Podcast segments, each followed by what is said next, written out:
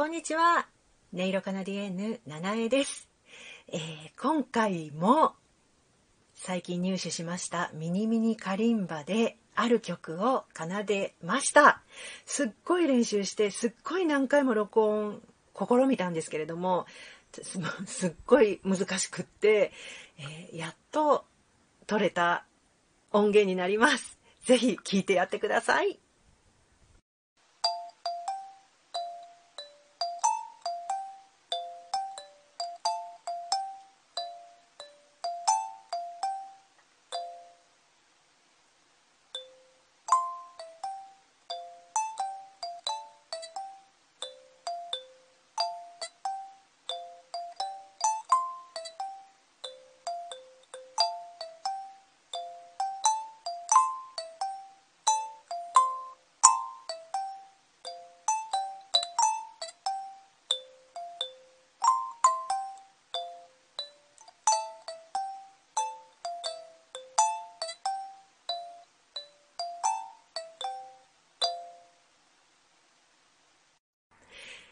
はい、以上になります。お聞きくださってありがとうございました。あの、一体何をやってたかってお分かりいただけたかなっていうちょっとね、不安が残るので、少しだけ説明させてください。えーこの曲は、ミュージカル映画雨に歌えばの中に出てくる同じタイトルですね。えー雨に歌えば Singing in the Rain っていう、えージーン・ケリーが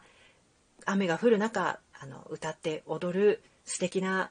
歌があるんですけれどもそれの、えー冒頭部分と最後のフレーズをくっつけて演奏したものになるんですがあの何が大変だったかっていうお話に入っていきたいんですけれども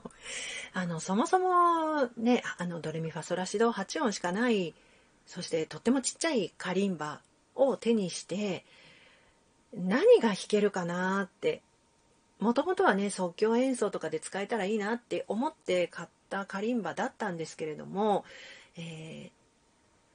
前回スーパーマンのテーマをやってみようってひらめいてからあのなんか皆さんが知ってる曲をなんとかこのちっちゃいカリンバの中に収めることはできないかなってずっと考えるようになってである時ふと Singing in the Rain だったらやれるかもって思って弾いてみたら入ったんですよこれが。でやった次はこれやろうって思ってでそれと同時に、えーひらめいたもうほぼほぼ同時にやるんならこうしようみたいのひらめいたんですけれどもそれが今のアレンジであの前奏でねタンタタンタンタンタタンタタンタンタタンタタンタタンタンタンタタンタタンタンみたいな感じで、えー音楽が始まっていくんですけれどもそれってあの映画の中ではジン・ケリーが歌い出してからもずーっと伴奏に入ってるんですね。ぜひ聴いていただけたらなって思うんですけれども原曲を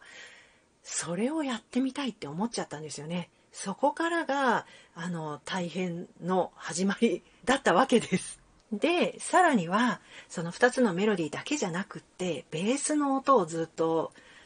刻んでいたりとか和音にちゃんと聞こえるように余分な音も鳴らしていたりとかするので多分しっちゃかめっちゃかに聞こえたんじゃないかなって思うんですよね。だからもうちょっと慣れて、えースムーズに指が動くようになった暁にはもう一回撮り直してみたいななんていう、えー思いを残すテイクではあったんですけれどもこれが今の私の精一杯かなっていう感じで、